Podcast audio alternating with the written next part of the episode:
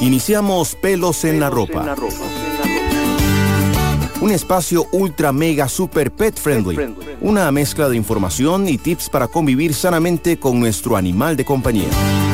Sofía y Diana con toda la información en Amplify Radio 955. Pelos en la ropa. Hola,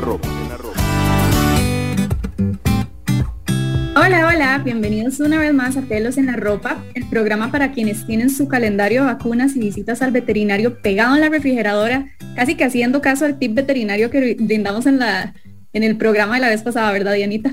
Este mismo, Sofía, sí. Yo soy Sofía, soy la veterinaria dedicada a trabajar con las personas Hola a todos y yo soy Diana, la maestra y mamá peruana que le agrega al programa esas dudas animaleras que sin duda todos tenemos. Ya saben, juntas Sofi y yo somos Amo y les recordamos que si les gusta por acá, eh, les, gusta lo que escuchan por acá en Pelos en la Ropa por Amplify, pueden seguirnos en, en nuestras redes, vayan a buscarnos al Instagram bajo amo.probienestar animal, que ahí estamos. Buenísimo. Bueno, Dianita, el programa de hoy va a ser un poco en continuación con el programa de la semana pasada, que si te acordás o quizás por ahí nos escucharon y, nos tienen en seguimiento, pues bueno, arrancamos em, con el tema de la vacunación. De hecho, la semana pasada compartimos con la doctora Ariana Guevara de Pass Co, la clínica veterinaria que está en Escalante, y ella nos explicó súper claro cómo funcionan las vacunas, porque son parte del protocolo de medicina preventiva básico de un perro o un gato, y además conocimos específicamente cuáles son las vacunas que se recomiendan en caninos.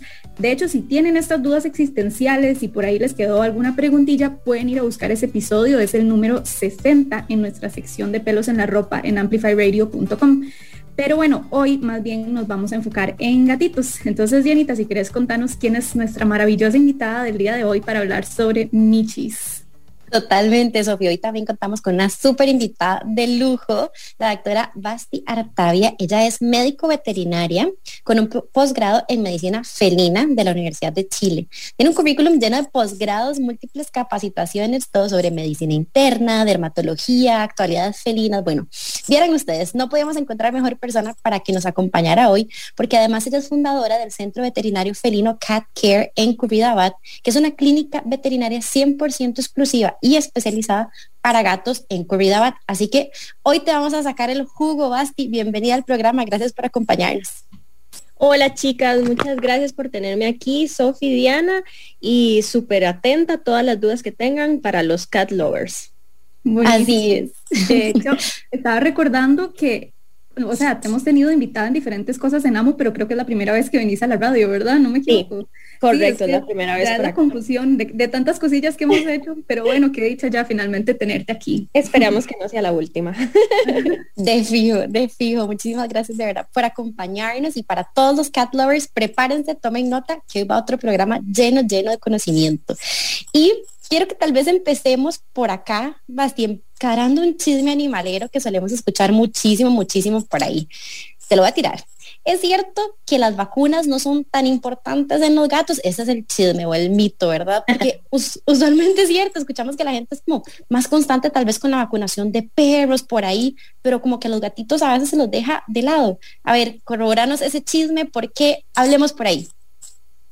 Sí, correcto. Este, este chisme empezó pues porque se tenía como la noción de que los gatos se cuidaban solos, de que son como de menos, de menos mantenimiento que un perro, pero no hay nada más alejado de la realidad. La vacunación en los gatos es sumamente importante, es igual o hasta más importante que la vacunación de unos perritos. Lamentablemente, el hacer caso omiso a la vacunación puede llegar a generar cronicidad en ciertas enfermedades como el herpes virus o hasta padecimientos que pueden llegar a ser mortales como la leucemia y la panleucopenia felina. Así que no, es súper, súper importante que la podamos hacer y llevar a cabo con un buen veterinario.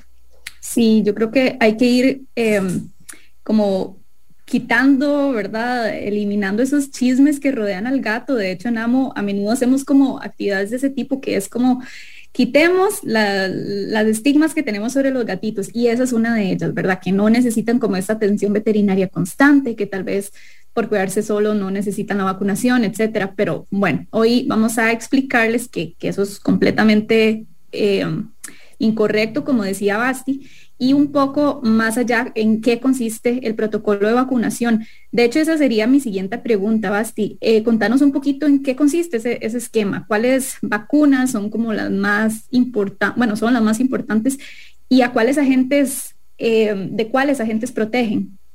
Claro que sí, Sofía. Bueno, es importante eh, hacer como la aclaración que los esquemas de vacunación pueden cambiar entre países, entre zonas, ¿verdad? Depende mucho de la enfermedad, si es endémica o no, pero te voy a hablar como lo que tenemos a disposición en Costa Rica.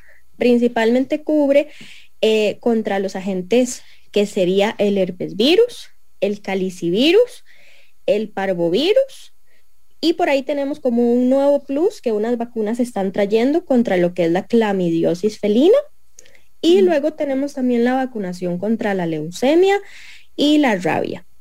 Por lo general, a este combo de herpes virus, calicivirus y parvovirus se le llama la triple felina.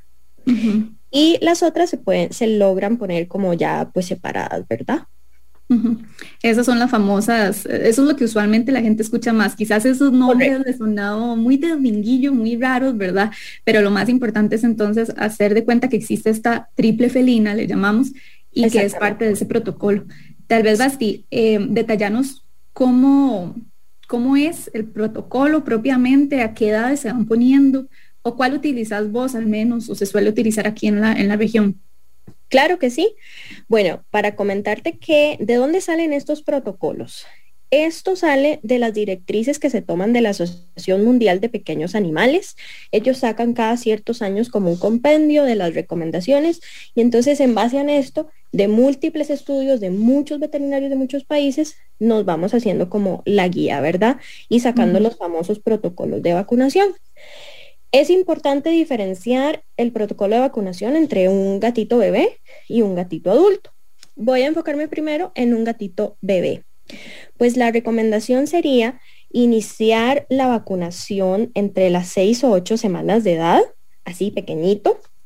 Yo en lo personal suelo iniciar más a las 8 semanas de edad porque por ahí pueden existir todavía anticuerpos maternales que es esta inmunidad que las mamitas gatas pueden pasar a través del calostro y eventualmente pueden como hacer una, un choque con la vacunita que estamos poniendo y no tener la inmunidad que queremos. Entonces, en lo personal, a mí me gusta empezar a partir de las ocho semanas. Y con respecto a la triple felina, se inicia y se pone un refuercito a las dos o cuatro semanas. A mí me gusta hacerlo a las tres, creo que es ahí como lo que queda en el medio, a las Exacto, a las tres semanas, hasta que el gatito cumpla 16 semanas de edad. Entonces, por ahí, dependiendo de qué tan temprano iniciemos, puede llegar a ser dos o tres triples felinas, porque esto es una, una duda que me traen mucho los, los clientes, ¿verdad? Que por ahí los colegas tenemos distintos eh, protocolos de vacunación, pero muchos en base a esto y que cada veterinario pues hace como su estudio del gatito para ver qué tan necesarios son los refuerzos y cuántos son los que necesita. Pero por ahí estaríamos con la triple. Luego, con la rabia, es importante que no se debe colocar antes de las 12 semanas, o sea, los tres meses de edad. Y esta no requiere un refuerzo como las otras a las tres semanitas, sino que la vamos a poner ya hasta el año. Y por último tenemos lo que es la leucemia, que en esta me gustaría hacer una aclaración. Según estas directrices, según estas directrices tenemos dos tipos de vacunas. Tenemos las vacunas core o entre comillas obligatorias o las más importantes y tenemos las non-core que son como el, eh, optativas. La leucemia se considera una vacuna non-core. Entonces, entre el médico veterinario y analizando la situación de riesgo de cada gatito. Por ejemplo, si es un gatito que se encuentra en una zona donde existan muchos gatitos positivos o que es imposible mantenerlo indoor y va a tener que salir, se toma o no la elección de colocar la vacuna de leucemia felina.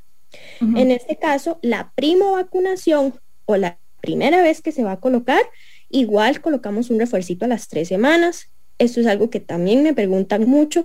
Siempre, siempre, siempre la primera leucemia que se coloca se debe reforzar a las tres semanas. Y posterior se puede hacer cada dos o cada tres años, inclusive anual, dependiendo, como te diga, de este estudio que el veterinario haga conforme, o sea, de cuáles sean los factores de riesgo de si la necesita o no.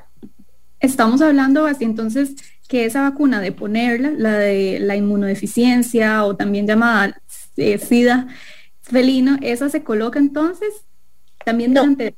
Ajá, la leucemia felina.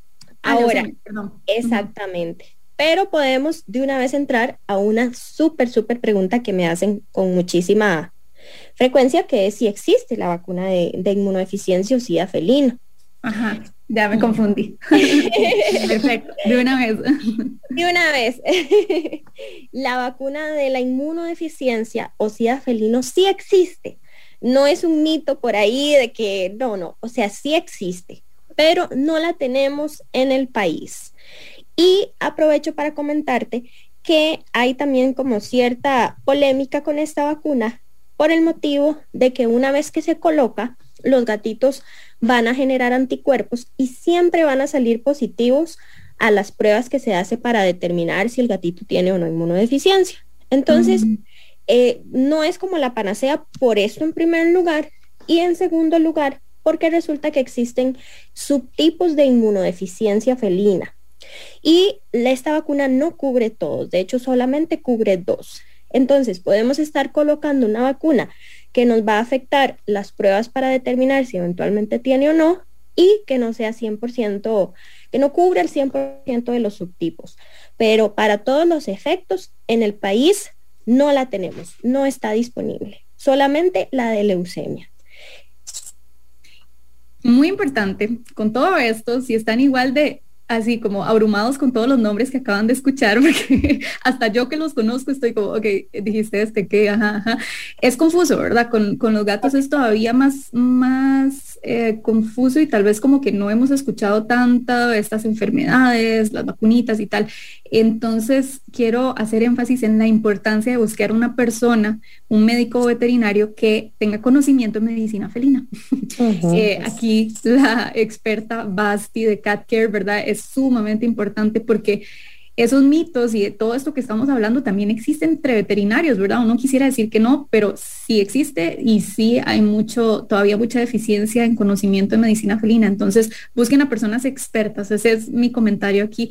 Y yo sé que ha sido como también muchos nombres y cosas, pero vamos a tratar de hacer una recapitulación en, nuestra, en nuestro Instagram para que vean otra vez los nombres y esos recordatorios, para que no se nos asusten. de hecho, sí. Sí, perdona, sí, es súper importante eso que dice Sofi, pero quiero regresarme un poco a lo que mencionaba, así sin tanta terminología tan técnica, tal vez, sino algo más como duda de mamá, digamos, de mamá gatuna que no soy, pero me imagino siendo mamá gatuna, eh, me imagino que tengo un gatito que tal vez no tenga una historia de vacunación, porque nos explicaste muy bien el protocolo con, con los cachorritos, o sea, con los gatitos bebés o con los adultos que ya tenemos por bastante tiempo y ya sabemos cuál es el control que hay que llevarle, pero me surge la duda de qué haces si te llega un gatito sin, historia de vacunación a tu consulta. ¿Cómo procedes? ¿Cómo se hacen esos casos? Esa es una excelente pregunta, Diana, y de hecho sucede muchísimo, es muy, muy frecuente. Y lo primero que tenemos que hacer es una buena revisión del paciente, no llegar de buenas a primeras a vacunar, porque no todos los gatitos son aptos para vacunación. Hay que determinar el estado de salud del gatito y eh, cuánto tiempo lleva de ser adoptado. Es muy importante recordar que existen lo que son estos periodos de incubación que un gatito puede estar teniendo. Entonces, si supongamos que vos adoptaste a mi sifus hoy de la calle, literalmente, entonces, y lo llevas al veterinario, lo primero que yo haría sería un chequeo general para ver que él esté libre de algún tipo de enfermedad infectocontagiosa visible, pero te recomendaría que guardes al menos de una a dos semanas por si el gatito está incubando algo. ¿Ok? Cuando llegas a la segunda cita, en dos semanitas, si vemos que el gatito ha estado bien, no ha tenido diarrea, vómitos, ningún efecto, ningún tipo de sintomatología respiratoria, entonces lo que se hace es colocarle la triple felina con refuerzo a las tres semanas. Y luego la rabia. Y bueno, entraríamos en este tipo de discusión con el cliente de si desea o no la vacuna de leucemia, siempre con previo examen Pues porque si no colocaríamos una vacuna que probablemente, si el gatito es positivo, es completamente innecesaria. Mucho estudio. Bueno, si les parece, chicas, hagamos una pequeña pausa y volvemos para seguir conversando sobre este tema tan importante de la vacunación felina. Así que ya casi volvemos y continuamos con la doctora Bastia Artavia de Cat Care hablando sobre vacunas en gatitos. Ya volvemos a Pelos en la Ropa por Amplify Radio. Su mascota merece lo mejor, por eso le recomendamos Erina, la línea de champús naturales medicados de Laboratorio Himalaya. Erina champú combate hongos y bacterias dejando una piel saludable y un pelaje brillante y suave. Y Erina EP champú y talco elimina pulgas, piojos y garrapatas sin riesgo de intoxicaciones. Encuentre los champús Erina de Laboratorio Himalaya en clínicas veterinarias. Teléfono 2241 3736. Hola, soy Tao. Si quieren escuchar los mejores consejos y tips para pasear por todo Costa Rica, pueden escuchar nuestro programa Qué buen lugar todos los viernes a las 9 de la mañana por Amplify 955. Todos queremos cumplir sueños.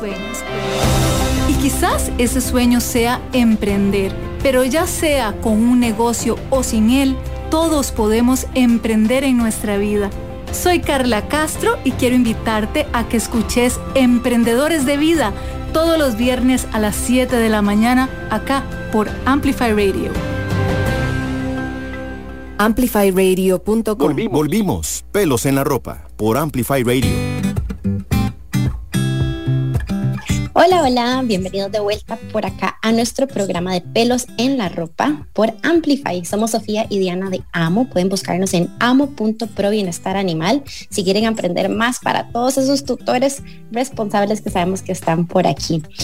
Así como en el programa de hoy hemos estado en los anteriores respondiendo a las dudas animaleras que todos tenemos y hoy específicamente estamos hablando para esos amantes de los michis, todos esos que son gatito lovers, que quieren aprender más sobre el protocolo de vacunación de sus gatos. Y hoy estamos junto a la doctora Basti Artavia de Cat Care, especialista en gatos. Quiero recalcar algo súper importante que decía Sofi en el segmento anterior y es que si bien de los gatos, quienes son amantes de los gatos han aprendido y ojalá que sigan aprendiendo. Todavía es un tema un poco, ¿verdad?, en discusión, incluso como decían ustedes, entre el gremio veterinario. Así que, por favor, si quieren seguir aprendiendo, si quieren tener a su gatito bien cuidado, busquen a su veterinario y ojalá esté especializado en medicina felina, así como nuestra doctora Bastia Artadia, que nos acompaña hoy. Así que ya retomando un poco lo que hemos estado conversando, así ¿Qué tal si volvemos al tema de, la leucemia e inmunodeficiencia felina? Me llamó muchísimo la atención y creo que es algo desconocido, bueno, para mí totalmente, y creo que es algo muy lindo que podríamos aprender hoy. ¿Nos podrías contar un poco sobre esto? ¿Cómo funciona? Hablar un poco al respecto de este tema. Sí, claro, por supuesto. Bueno, es un tema sumamente eh, extenso que incluso podemos también abarcar más en otro, en otro episodio, pero para resumírtelo un poquito, son dos virus que son únicamente, o sea, afectan a los gatitos. No es la misma inmunodeficiencia o que puede llegar a tener una persona, solamente entre gatitos. Y son bastante temidos porque pueden llegar a causar muerte, eh, tumores, neoplasias, anemias. Entonces, eh, se le debe dar como esta importancia de vida y por ahí hay mucha también mucha confusión, muchas personas piensan que es lo mismo la leucemia como la inmunodeficiencia y si bien es cierto pueden causar manifestaciones clínicas similares, son distintas, tanto su contagio, eh, su, su, la vida que puede tener un gatito una vez contagiado, entonces son, son completamente opuestos y diferentes. Basti, hay un test, ¿verdad? Para poder detectarlos. Exactamente, este test es bastante accesible económicamente. Lo que se hace es sacar una gotita de sangre de la patita del gatito y en 10 minutos podemos tener el resultado. De hecho, lo comparan mucho como con una prueba de embarazo, porque si tenemos dos rayitas implica que el gatito está positivo y si tenemos una implica que el gatito está, está negativo. Entonces yo de verdad que les, hasta todos los que nos están escuchando, les recomiendo que por lo menos una vez en la vida le hagan la pruebita a su gatito. Sí, definitivamente hay que conocerlo, hay que saberlo, no hay que asustarse tampoco, son enfermedades que como decías vos, hay que saber si el gato las tiene o no por cuestión de, eh, de seguimiento, de medicina preventiva en ellos y también para evitar contagiar a otros gatitos, pero em, sin duda otra de las prácticas que tenemos que incluir en el protocolo de medicina preventiva en gatillos. Eh, Basti, por ahí otra preguntita que me parece importante. Eh, aquí, desgraciadamente, todavía existe mucho la costumbre de permitir que los gatitos salgan al exterior y que tengan vida propia, ¿verdad? Como decíamos al principio, la gente habla de los gatos como animales independientes, que no necesitan tanto cuidado, etcétera, que son parte de los mitos que rodean a los gatos. ¿Qué pasa em, con los gatos que están ya vacunados? Están completamente protegidos de los, eh, de los muchos agentes que ya mencionaste, de las enfermedades. ¿Qué pasa por ahí? Uy, Sofi, qué excelente pregunta. Bueno, déjame contestarte que lamentablemente ninguna vacuna protege al 100%. ¿De qué va a depender el porcentaje de que nos va a proteger al gatito? Bueno, del sistema inmune, de si se respetaron los, los refuerzos cuando eran necesarios. Y eh, sabiendo esto, la literatura lo que habla es que los gatitos indoor aproximadamente tienen estas, las vacunitas en ellos una efectividad del 98%. perdón, perdón. Indoor, para los que no conocen el término, son gatos de interiores. Correcto, son gatos de interior que no salen a techos, el típico gatito que está ahí en el sillón viendo tele con el dueño. Pues en estos, en estos michis la efectividad es de un 98%. Y en los gatitos que están en lugares de alto riesgo como refugios baja a un 70 a un 60%. Así de bajita es la efectividad en los gatitos de que, que se encuentran junto a otros gatitos de alto riesgo.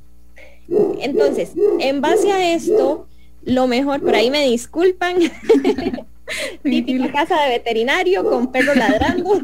Sin pelos en la ropa, esos son los invitados que más valen también. Todos los días. Entonces, eh, ahí les comentaba que mi recomendación, y es algo que siempre, siempre comento con los propietarios una vez que finalizo el esquema de vacunación, es que a pesar de que se haga todo este esfuerzo, la mejor de las prevenciones va a ser siempre mantener a nuestro gatito casero, porque de esta forma él no va a estar expuesto a todos los agentes infecciosos. Incluso por ahí tomando, eh, jalando un poquito este tema de la inmunodeficiencia o SIDA felino, que recordemos, no existe vacuna en Costa Rica, volvemos a lo mismo, la mejor prevención es que entonces el gatito no se exponga. No es que por tener todas las vacunas o por tener su esquema de, eh, también con las leucemias, ya podemos dejar que él ande libre y que tal vez sea, eh, se pelee con otros gatos. No, lo mejor es que el gatito sea casero junto con las vacunas. Esa es la mejor combinación que podemos tener para una vida larga y saludable de nuestro Michi. Basti, eso que decís me encanta porque es algo que en AMO promovemos muchísimo, así que qué bueno que lo estás ayudando a reforzar con tu conocimiento técnico, así que sigámoslo reforzando, gatitos de interiores con buen esquema de vacunas completo. Pero por ahí me llega ahora otro chisme, ahora haciéndole fila a los chismes que, que, hemos, te hemos traído el día de hoy. Nos comparten por Instagram otro, Basti, y es que nos preguntan si es cierto que es mejor vacunar a los gatos en las patas o en la cola. Chisme. Buenísima pregunta también, me encanta. Todas las preguntas. ese chisme? Sí, claro, por supuesto. Pero ese sí no es un chisme. ok, excelente. ese sí es verdad. Ese sí es verdad. Y les voy a comentar por qué. Bueno, resulta que existe algo que se llama sarcoma inducido por inyección en gatitos. ¿Qué es eso? Bueno, resulta que en los gatitos no ocurren perros, pero principalmente esto es, como te digo, de, de gatos Cualquier inyección, y ahí hago el énfasis, no únicamente las vacunas, cualquier tipo de inyección en ellos puede llegar a desencadenar un cuadro de una neoplasia o de un cáncer sumamente agresivo que se llama sarcoma. ¿Ok? Pero no se me asusten, porque así que suena horrible, únicamente ocurre en uno de 10 mil gatitos. Y aprovecho para hacer como la acotación de que siempre es importantísimo sopesar los riesgos beneficios que va a tener la vacunación, porque también me ha llegado personas que me dicen, Doc, es que tengo muchísimo miedo que a mi gato le pueda pasar un sarcoma post-vacinal o post-inyección, y le comento esto, que ni siquiera solo con vacunas, es, alta, es sumamente raro, y en lo personal en mi clínica sí me ha tocado ver muy pocos, unos dos o tres pacientes felinos, pero eso versus cualquier cantidad de miles de gatitos con enfermedades crónicas respiratorias por no haber tenido una vacunación a tiempo contra el herpes virus, calicivirus o incluso que fallecen de diarreas con sangres por la panleucopenia o con un montón de problemas asociados también por la leucemia felina. Entonces, para mí el riesgo-beneficio siempre va a ser muchísimo más el beneficio.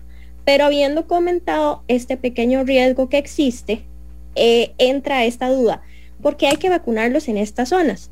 Bueno, pues resulta que se ha demostrado que si eventualmente tenemos la, la, mala suerte de que esto sucede en nuestro gatito y se vacuna al gatito donde siempre se vacunaba, que era en la espaldita, entre las escápulas, es sumamente difícil hacer una cirugía corrigiendo este cáncer. Entonces, se, eh, se, se recomienda que sean zonas de los miembros o de las patitas distal y la verdad que si tienes experiencia inyectando gatitos, incluso es hasta más cómodo. En lo personal, yo les doy un premiecito, los pongo a comer, o a veces cuando el gatito no está muy nerviosillo, no quiere comer, le digo a los papás que le hagan cariñito con fuerza, que consiste como en rascar este la zona de, de, los temporales para estimular lo que es la producción de la feromona facial y los inyectamos en las patitas, en la parte distal y ni cuenta se dan. Entonces, Dios no lo quiera, pero si algún día sucede, va a ser muchísimo más fácil hacer un tratamiento en esas zonas. Eso queda clarísimo. Sí, demasiado. yo, realmente no sabía, así que me, aclaraste a mí la duda también. Muchas gracias. totalmente, totalmente. Yo creo que nos vamos llenos de conocimiento, llenos de información, Basti, se nos hizo corto el programa, ya sabíamos, vos lo dijiste y lo vamos a, a decir, tal vez podamos hacer otro programa con más información para todos los cat lovers pero por el día de hoy vamos a ir cerrando por ahora el programa, Basti, sin antes agradecerte por acompañarnos y por compartir toda esa información gatuna experta para todos los que nos escuchan. Así que de nuevo, gracias por acompañarnos, Basti. No, gracias a ustedes, chicas, por esta labor tan linda de llevar información a todos estos dog lovers y cat lovers que son ahora cada vez somos más. por dicha, sí, a todos ustedes que nos escuchan, ya saben que si no llegaron a tiempo este programa, quieren recapitular todo eso que aprendimos hoy con la doctora Bastia Artavia de Cat Care, pueden ir a la página de Amplify, amplifyradio.com y ahí está nuestra sección de pelos en la ropa con todos los podcasts que hemos hecho a lo largo de este tiempo acá en Amplify. Pero por hoy vamos a dejarlos con la cápsula veterinaria de Himalaya. Gracias por acompañarnos. Erina, la línea de champús medicados del laboratorio Himalaya para el cuidado de la piel y pelo de su mascota, presenta tips veterinarios. Bueno, fuimos súper enfáticas en este programa en recomendar que los gatitos sean de interiores o también llamados indoor, o es decir, que los gatitos vivan en casa, que no salgan, porque realmente esto es uno de los principios más básicos para mantener seguros a nuestros gatos. Y bueno, el tip de hoy va de la mano con todo este tema. Ojalá no permitir que el gatito salga de la casa a su antojo. ¿Y por qué? Bueno, en primer lugar, porque afuera no es un paraíso, ¿verdad? Mucha gente piensa que es lo más natural y que es correcto, pero en realidad afuera es un terreno de guerra y de muchísimos peligros para nuestro Michi desde la posibilidad de pelearse con otros gatos o incluso ahora animales silvestres y urbanos que andan por ahí, ¿verdad? Como mapachitos y más, o también contraer enfermedades de las que hablamos, como las que hablamos hoy en el programa y la doctora Basti ahondó montones, bueno, hasta sufrir lesiones o hasta muerte por atropellos, golpes, caídas o hasta lo que es la maldad de algunos vecinos incómodos, ¿verdad? Que sabemos que todavía pasa desgraciadamente.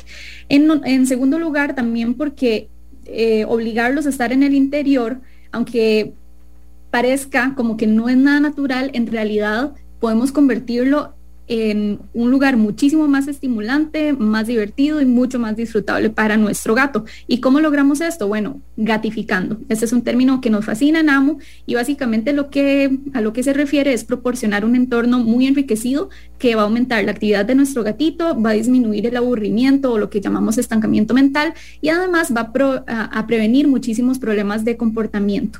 Lo primero que tenemos que hacer para gatificar nuestro hogar es cumplir con las áreas más básicas de nuestro gato, por ejemplo, un área de descanso o relajación, otra área separada donde va a estar la comidita, otra que también debe estar completamente ajena a estas, que va a ser el sitio de la cajita de arena y áreas como más dedicadas al juego Básicamente el resto de la casa es 100% el resto de su territorio y el gatito lo va a estar patrullando constantemente. Y entonces en todo este espacio vamos a enriquecer con rascadores, cuevitas, pueden ser cajitas de cartón, plataformas y un montón de herramientas más que si ustedes se meten en internet o buscan en clínicas veterinarias, sobre todo como algunas como CatCare que son 100% dedicadas a gatitos, bueno, ahí van a encontrar un montón de herramientas que le va a proveer eh, oportunidades al gatito para crear sus propias experiencias positivas. De hecho, tenemos un programa totalmente dedicado a este tema. Si quieren indagar más, pueden ir a buscar en amplifyradio.com nuestra sección de pelos en la ropa y busquen ahí el episodio 26, a donde dedicamos un montón de rato a hablar de todo esto. Pero bueno, por hoy nos vamos y los dejamos em, con las ganas de escuchar otro episodio más de pelos en la ropa por Amplify Radio. Nos olfateamos luego. Chao. Su mascota merece lo mejor, por eso le recomendamos Erina, la línea de champús naturales medicados de Laboratorio Himalaya. Erina champú combate hongos y bacterias dejando una piel saludable y un pelaje brillante y suave. Y Erina EP champú y talco elimina pulgas, piojos y garrapatas sin riesgo de intoxicaciones. Encuentre los champús Erina de Laboratorio Himalaya en clínicas veterinarias. Teléfono 2241 3736. Finalizamos pelos en la ropa un espacio super mega ultra pet friendly. Diana y Sofía estarán de vuelta el próximo miércoles a las 6 de la tarde en Amplify Radio 955. Pelos en la ropa. Pelos en la ropa.